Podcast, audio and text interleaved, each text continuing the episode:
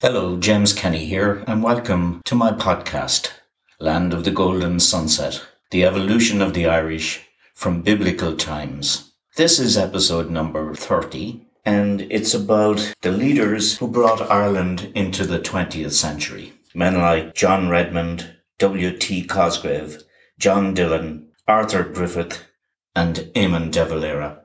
I hope you like this and that you will share with others on social media. In any event, please continue to follow and like. Thank you.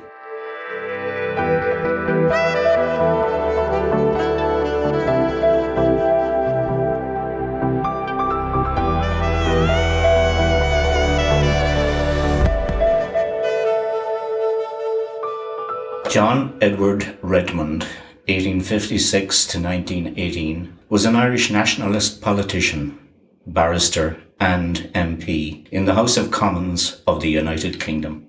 He was best known as leader of the moderate Irish Parliamentary Party, or the IPP, from 1900 until his death in 1918. He was also leader of the parliamentary organisation, the Irish National Volunteers. He was born into a prominent Catholic family at Ballytrent House, Kilrane, County Wexford. Several relatives were politicians. He took over control of the minority IPP faction, loyal to Charles Stewart Parnell, when that leader died in 1891. Redmond was a conciliatory politician who achieved the two main objectives of his political life party unity and, in September 1914 the passing of the Government of Ireland Act 1914. The Act granted limited self-government to Ireland within the United Kingdom. However, implementation of Home Rule was suspended by the outbreak of the First World War. Redmond called on the National Volunteers to join Irish regiments of the new British Army and support the British and Allied war effort to restore the freedom of small nations on the European continent, thereby to also ensure the implementation of home rule after a war that was expected to be of short duration. However, after the Easter Rising of 1916, Irish public opinion shifted in favour of militant republicanism and full Irish independence. So his party, the IPP, lost its dominance in Irish politics. Redmond requested the British War Office to allow the formation of a separate Irish brigade, as had been done for the Ulster Volunteers. But Britain was suspicious of Redmond. They suspected that his plan was that post-war, the Irish Brigade and National Volunteers would provide the basis of an Irish army capable of enforcing Home Rule on reluctant Ulster Unionists. Eventually, he was granted the gesture of the 16th Irish Division, which, with the exception of its Irish General William Hickie, at first had mostly English officers, unlike the Ulster Division, which had its own reserve militia officers, since most of the experienced officers in Ireland had already been posted to the 10th Irish Division, and most Irish recruits enlisting in the new army lacked the military training to act as officers. Redmond's own son, William Redmond, enlisted, as did his own brother, Major Willie Redmond, MP, despite being aged over 50 years. They belonged to a group of five Irish MPs who enlisted. The others were J. L. Esmonde, Stephen Gwynn, and D. D. Sheehan, as well as former MP Tom Kettle. Redmond was and is still criticised for having encouraged so many Irish to fight in the First World War. However, the Irish historian J.J. Lee wrote, Redmond could have tactically done nothing other than support the British war campaign. Nobody committed to Irish unity could have behaved other than Redmond did at the time. Otherwise, there would be no chance whatever of a united Ireland, in which Redmond passionately believed. On the 3rd of May 1916, after three of the Easter Rising leaders had been executed, that is, Padraig Pearse, Thomas MacDonagh, and Tom Clarke, Redmond said in the House of Commons, This outbreak, happily, seems to be over. It has been dealt with firmness, which was not only right, but it was the duty of the government to deal with it. However, he urged the government not to show undue hardship or severity to the great masses of those who are implicated in the rising. Redmond's plea and John Dillon's that the rebels be treated leniently were ignored. When Prime Minister Asquith attempted to introduce Home Rule in July 1916, David Lloyd George, then Minister for Munitions, was sent to Dublin to offer this to the leaders of the IPP, that is Redmond and Dillon. The scheme revolved around partition, officially a temporary arrangement, as understood by Redmond. Lloyd George, however, gave the Ulster leader, Edward Carson, a written guarantee that Ulster would not be forced in. His tactic was to see that neither side would find out before a compromise was implemented. A modified Act of 1914 had been drawn up by the Cabinet on the 17th of June 1916. The Act had two amendments enforced by Unionists on the 19th of July. Permanent exclusion of Ulster and a reduction of Ireland's representation in the Commons. Lloyd George informed Redmond of this on the 22nd of July 1916, and Redmond accused the government of treachery. This was decisive to the future fortunes of the Home Rule movement. The debacle of the 22nd of July finished the Constitutional Party, overthrew Redmond's power and left him utterly demoralized. It simultaneously discredited the politics of consent and created the space for radical alternatives. Redmond, after 1916, was increasingly eclipsed by ill health, the rise of Sinn Féin, and the growing dominance of Dillon within the IPP. An operation in March 1918 to remove an intestinal obstruction appeared to progress well at first, but then he suffered heart failure. He died a few hours later at the London nursing home on the 6th of March 1918. After a funeral service in Westminster Cathedral, his remains were interred as requested in the family vault at the old Knights Templars chapel yard of St. John's Cemetery, Wexford Town, amongst his own people, rather than in the traditional burial place for Irish statesmen and heroes in Glasnevin Cemetery.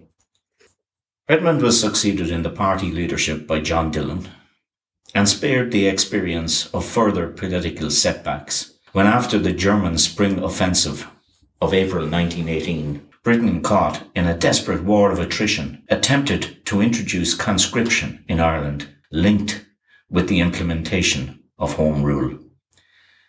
The Irish nationalists, led by Dillon, walked out of the House of Commons and returned to Ireland to join in the widespread resistance and protests during the resulting conscription crisis. The crisis boosted Sinn Féin so that in the December general election it won the vast majority of seats, leaving the Nationalist Party with only six seats.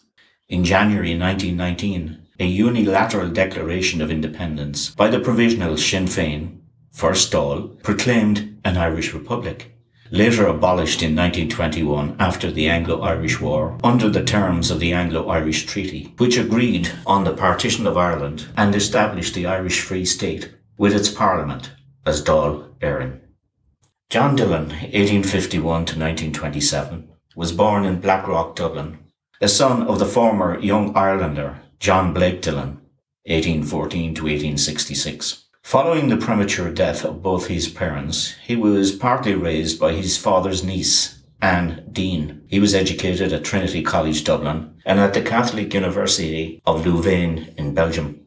He afterwards studied medicine at the Royal College of Surgeons in Dublin, then ceased active involvement in medicine after he joined Isaac Butt's Home Rule League in 1873 coming to notice in 1879 when he attacked Butt's weak parliamentary handling of Irish Home Rule. He became a leading land reform agitator as member of the original committee of the Irish National Land League, spearheading the policy of boycotting advocated by Michael Davitt, with whom he was a close friend. He entered the Parliament in 1880 as member for County Tipperary and was at first an ardent supporter of Charles Stewart Parnell. He travelled to the United States with Parnell on a fundraising mission for the Land League. On his return, he denounced William Gladstone's Land Law Ireland Act 1881 as achieving nothing for small farmers. His views on agrarian reform and on Home Rule led him to be branded an extremist, which resulted in his arrest from May until August 1881 under the Irish Coercion Act. With the outbreak of the First World War, Dillon accepted Redmond's decision to follow Britain's support of the Allied war effort, but he abstained from recruiting for the Irish divisions.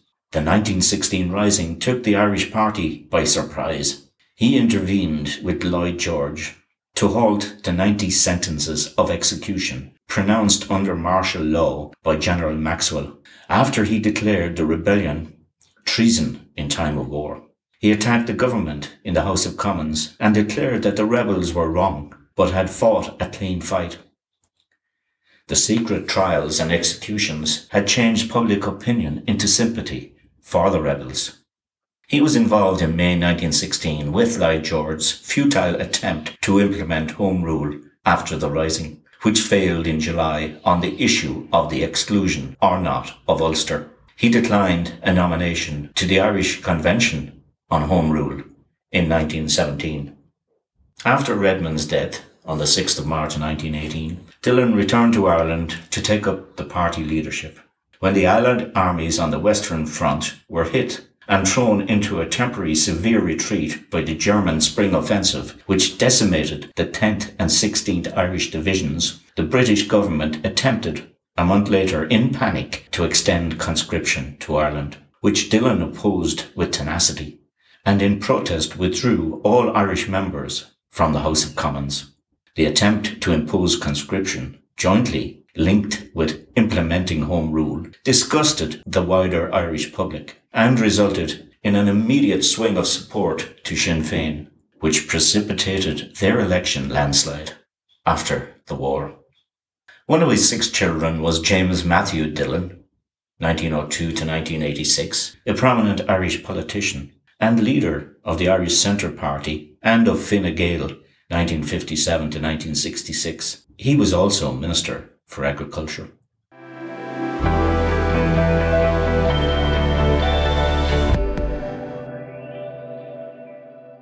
W. T. Cosgrave was born at 174 James's Street, Dublin, on the 6th of June 1880. He was educated at the Christian Brothers of Malahide Road, Marino, Dublin, and joined his father's licensed vintner business on leaving school.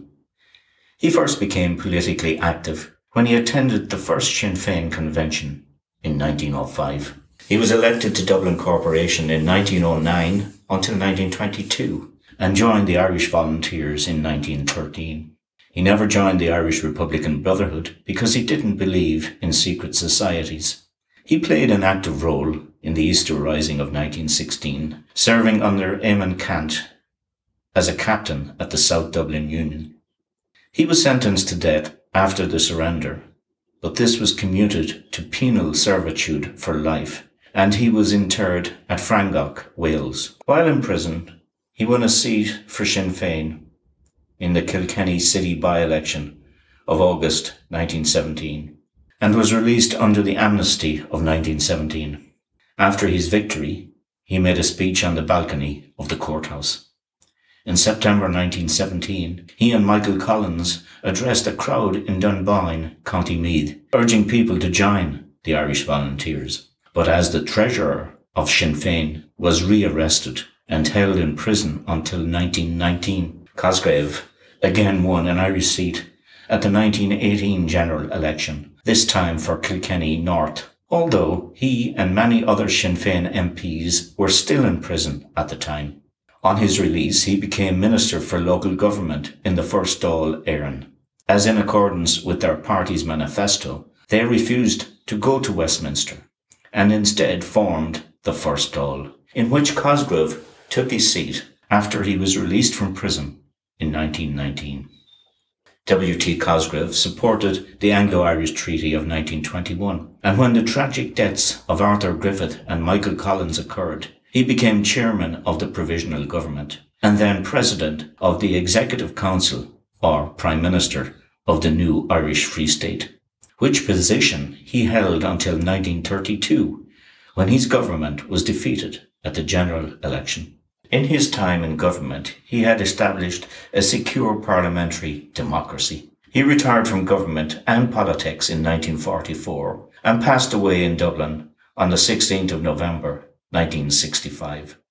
The sudden death of Arthur Griffith on the 12th of August 1922 was sad and unexpected. He was born in Dublin's Dominic Street on the 31st of March 1871. He served his time to the printing business as a compositor.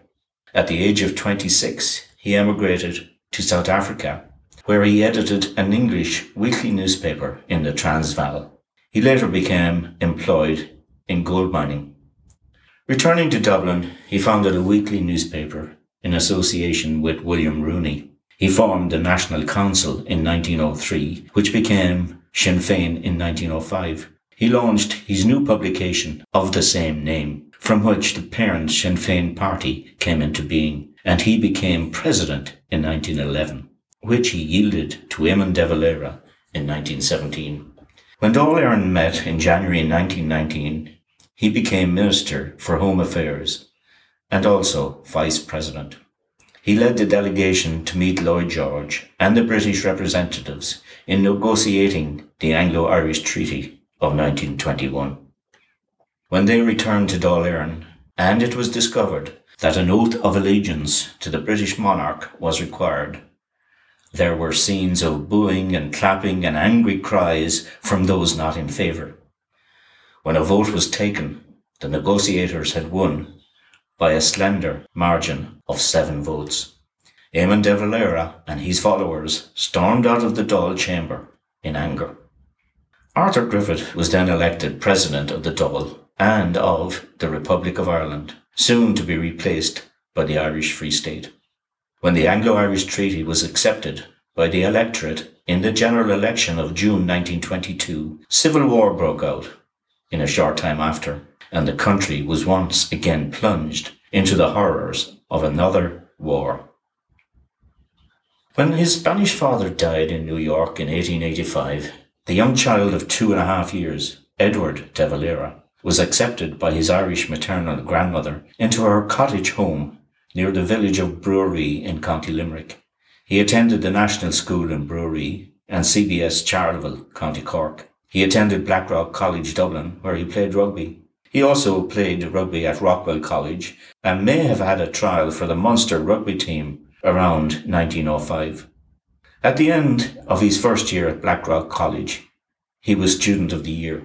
He also won further scholarships and exhibitions and in 1903 was appointed Teacher of Mathematics at Rockwell College, County Tipperary. It was here that De Valera was first given the nickname Dev by a teaching colleague named Tom O'Donnell. In 1904, he graduated in mathematics from the Royal University of Ireland. He then studied for a year at Trinity College Dublin, but owing to the necessity of earning a living, did not proceed further and returned to teaching, this time to Belvedere College.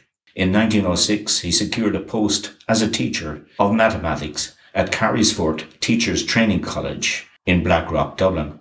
His applications for professorships in colleges of the National University of Ireland were unsuccessful, but he obtained a part-time appointment at St. Patrick's College Maynooth and also taught mathematics at various Dublin schools, including Castleknock College, 1910 to 1911, under the name Edward de Valera, and also Belvedere College.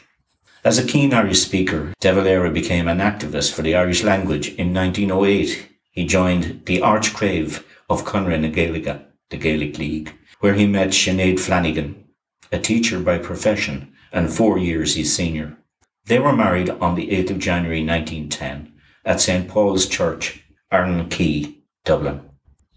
While he was already involved in the Gaelic revival, De Valera's involvement in the political revolution began on the 25th of November 1913 when he joined the Irish Volunteers. The organisation was formed to oppose the Ulster Volunteers and ensure the enactment of the Irish Parliamentary Party's Third Home Rule Act won by its leader, John Redmond. After the outbreak of World War I in August 1914, De Valera rose to the ranks, and it was not long before he was elected captain of the Donnybrook branch. Preparations were pushed ahead for an armed revolt, and he was made commandant of the 3rd Battalion and adjutant of the Dublin Brigade. He took part in the Howth gun running. He was sworn into the oath-bound IRB by Thomas MacDonagh, which secretly controlled the central executive of the volunteers. He opposed secret societies, but this was the only way he could be guaranteed full information on plans for the rising. On the 24th of April 1916, the Easter Rising began. Forces commanded by De Valera occupied Boland's Mill on Grand Canal Street in Dublin. His chief task was to cover the southeastern approaches to the city. After a week of fighting, the order came from Patrick Pearse to surrender. De Valera was court-martialed, convicted and sentenced to death, but the sentence was immediately commuted to penal servitude for life. De Valera was among a few Republican leaders the British did not execute. It has been argued that his life was saved by four facts. First, he was one of the last to surrender, and he was held in a different prison from the other leaders. Thus, his execution was delayed by practicalities. Second, the US consulate in Dublin made representations before his trial.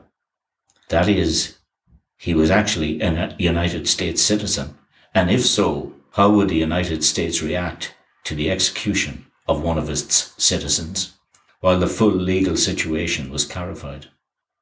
The UK was trying to bring the US into the war in Europe at that time, and the Irish American vote was important in US politics. Third, when Lieutenant General Sir John Maxwell reviewed his case, he said, Who is he? I haven't heard of him before. I wonder, would he be likely to make trouble in the future?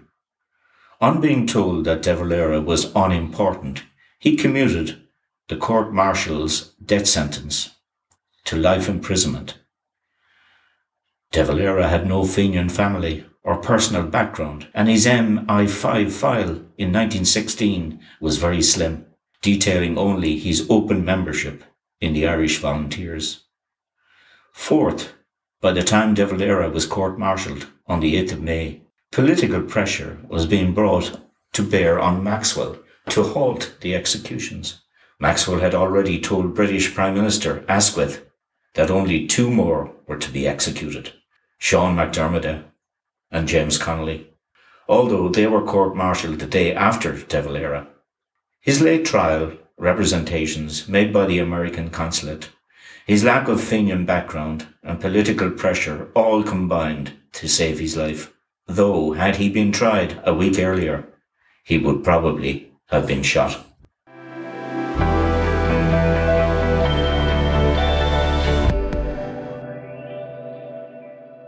After imprisonment in Dartmoor, Maidstone, and Lewes prisons, De Valera and his comrades were released under an amnesty in June 1917.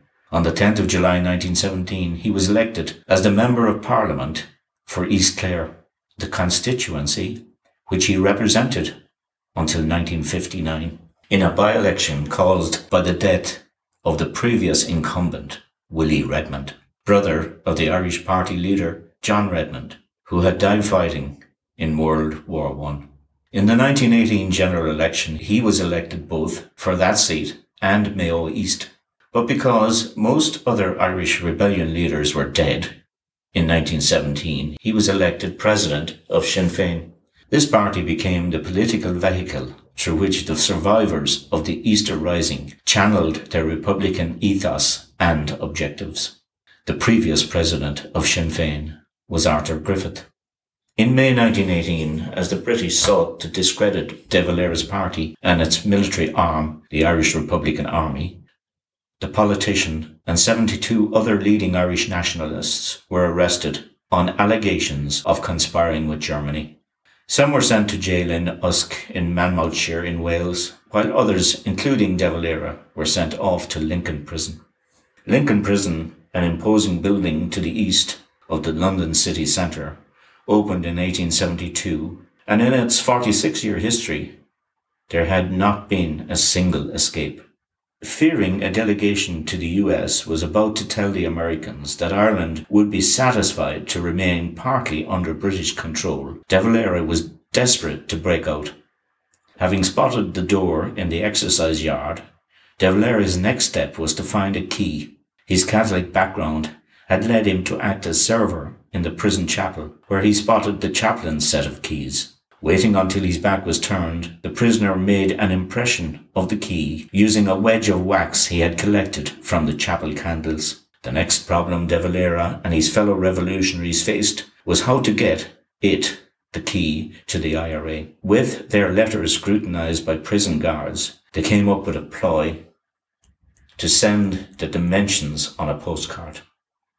A fellow prisoner, Sean Milroy, was put to the task and drew a cartoon of a drunk man trying to fit a large key into a tiny keyhole on what appeared to be a harmless Christmas card. The proofreaders were duped. The image sent to their associates was, in fact, a copy of the impression taken by De Valera. On the outside, a key was cut to the dimensions on the card and smuggled into the prison inside a cake, according to a statement given 30 years later by conspirator Liam McMahon, it was taken to the jail by a man called Fintan Murphy. McMahon said in the statement, he said he was a commercial traveller and somebody in Manchester had asked him to bring this cake. He was taken inside.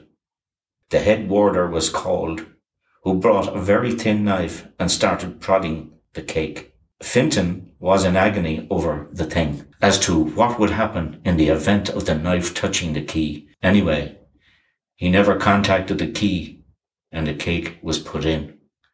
The plot failed, however, as the key did not fit the lock. De Valera, who realized the wax must have shrunk before the drawing was made, later wrote, As I examined the joy of having got the key, it was qualified by a feeling that it was too small.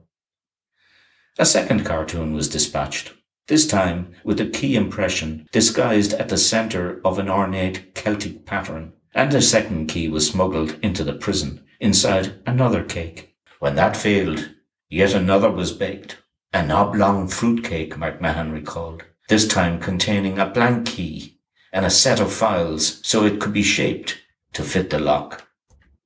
The blank was given to fellow prisoner Pat De Loughry, who had been able to examine a prison lock after managing to take it apart using a contraband screwdriver. With that extra knowledge, it was he who was able to fashion a master key capable of unlocking any door in the jail and of winning De Valera his freedom. At about 7.40 p.m. on the 3rd of February 1919, De Valera, Milroy and a third man, Sean McGarry, used the key cut by De Loughry to open their cell doors and lock them behind them. Slipping out into the dark and misty exercise yard, they made their way to the gate. On the other side, top ranking Republicans Michael Collins and Harry Boland were among those waiting for them. Collins had also had a key cut, but when he tried to open the gate from the outside, it snapped in the lock. Fearing their luck might have run out, De Valera slotted his key in from the other side, poked out Collins' broken key, turned the lock, and the three men slipped through. As the group made their escape from the prison, they encountered some convalescing soldiers loitering with their girlfriends outside a nearby hospital, but managed to stroll past without arousing suspicion.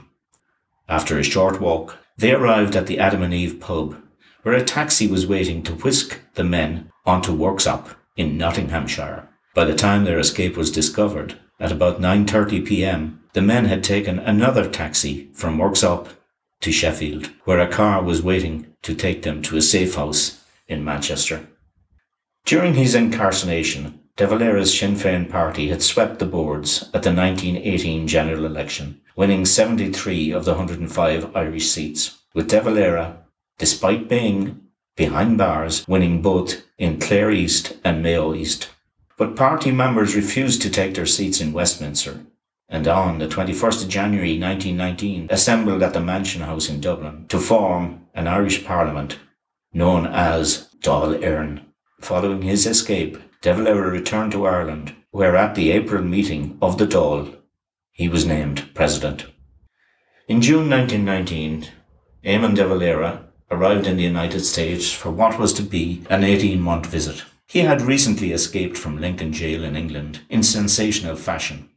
A few months later, he was a stowaway aboard the SS Lapland from Liverpool, bound for America.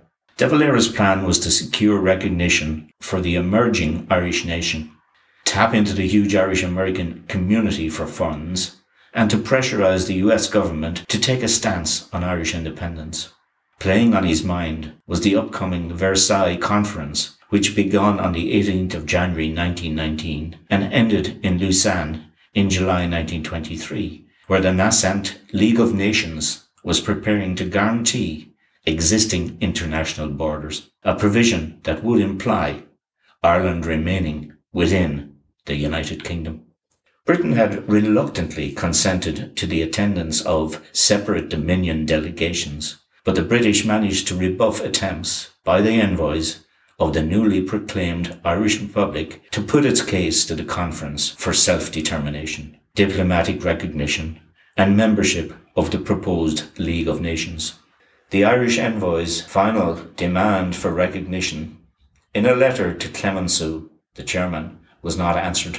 Britain planned to legislate for two Irish Home Rule states without Dominion status and accordingly passed the Government of Ireland Act 1920. Irish nationalists were generally unpopular with the Allies in 1919 because of their anti-war stance during the conscription crisis of 1918. De Valera also had a challenge in winning over President Woodrow Wilson, a Democrat, who was less than sympathetic to Ireland's cause.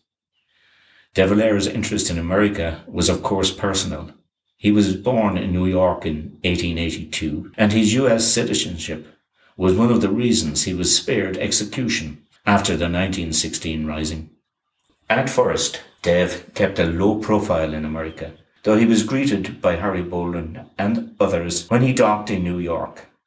He first went to Philadelphia and stayed with Joseph McGarrity, the Tyrone-born leader of the Clan na Gael and a well-known figure in Irish America. He also quietly paid a visit to his mother in Rochester, upstate New York. De Valera's first major engagement was on the 23rd of June 1919, when he was unveiled to the American public at a press conference in the Waldorf Astoria Hotel in New York. Crowds thronged the streets around the hotel, and De Valera proclaimed, I am in America as the official head of the Republic established by the will of the Irish people in accordance with the principle of self-determination. He then embarked upon a tour across America. Vast crowds turned out to see the self-proclaimed President of the Irish Republic. In Boston, an estimated crowd of 70,000 people heard him talk in Fenway Park. In San Francisco, he unveiled a statue of the Irish revolutionary hero, Robert Emmet, in Golden Gate Park. Later in the year, he held a huge rally in Philadelphia, where he was welcomed by the mayor at Independence Hall. He also visited smaller towns and cities across the United States, and his trip garnered huge press coverage, an invaluable boon for his campaign to heighten awareness of the Irish issue in America. But difficulties soon emerged during his visit. De Valera became embroiled in a bitter split among Irish Americans. He found himself at odds with Judge Daniel Cohalan and John Devoy, central figures in the Friends of Irish Freedom Association. Part of the dispute centred around money. De Valera had settled on the idea for a bond sale as a way of raising money. Investors would be given bond certificates that would be exchangeable for bonds of the Irish Republic once it got international recognition. But Cohalan and Devoy who had already raised thousands of dollars through the Friends of Irish Freedom Group, were opposed, concerned about the scheme's legality for one. De Valera's claim in an interview that the Irish-British relations could be analogous to the relationship between Cuba and America also enraged the Cohalan Devoy camp, who accused him of surrendering the idea of full Irish sovereignty. De Valera's increasingly acrimonious relationship with Callahan and Devoy spilled over into the 1920 Republican and Democratic conventions. Against the advice of Cohalan and Devoy, De Valera advanced a resolution about Irish independence, which was rejected 12 to 1 at the Republican Convention in June of that year. A rival resolution by Cohalan squeezed through, but ultimately was overturned. Similarly, he failed to secure the inclusion of the Irish issue in the Democratic Party's policy platform during the Democratic Convention in San Francisco. De Valera left the United States in December 1920 with mixed results. Though he had raised millions of dollars through the bond sale, he had made little progress in co-opting official America to Ireland's cause. Much as division was to characterize the next chapter of his political career in Ireland, De Valera's sojourn in America was to leave Irish America more divided than it had ever been.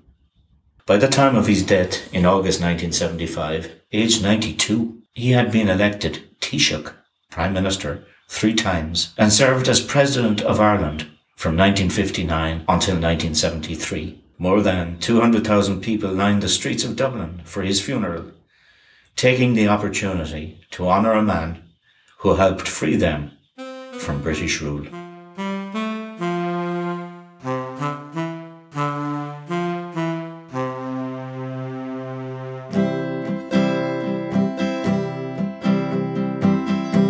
They sailed their boats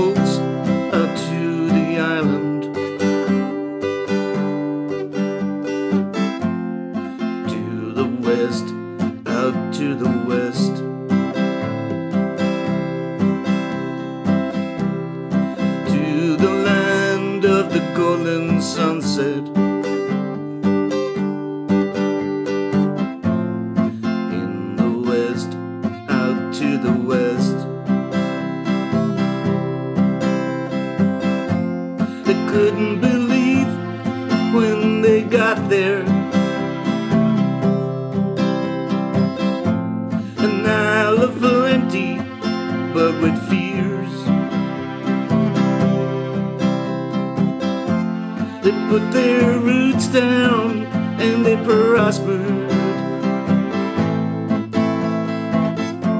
And fought their battles through the years. Many more tribes begin to follow.